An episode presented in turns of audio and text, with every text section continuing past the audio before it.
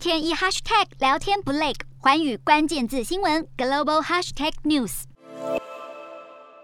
近期乌克兰与俄罗斯的紧张关系不断升温，西方国家介入调解也丝毫无效。而在这个时候，俄罗斯总统普京承认乌克兰东部分离领土顿内茨克和卢甘斯克的独立地位。普丁在经由国家电视台转播的签署仪式上，与顿内茨克人民共和国领导人普希林和卢甘斯克人民共和国领导人帕塞奇尼克一同签署承认这两个地区独立地位的法令以及友好互助协议，并下令俄军进入顿内茨克维持和平。消息一出，欧盟、北约、西方国家纷纷谴责。欧洲理事会主席米歇尔和欧盟执委会主席范德赖恩以及北约秘书长史托滕伯格在推特表示，普丁的举动公然违反国际法，乌克兰的领土完整。和明斯克协议，并警告会采取制裁措施。英国首相强生也严厉谴责俄罗斯。另外，白宫发言人沙奇表示，拜登将发布一项行政命令，禁止美国人在所谓的顿内茨克共和国和卢甘斯克共和国等两个乌克兰地区进行新的投资、贸易和融资活动。如果有必要，美方将准备实施更多制裁。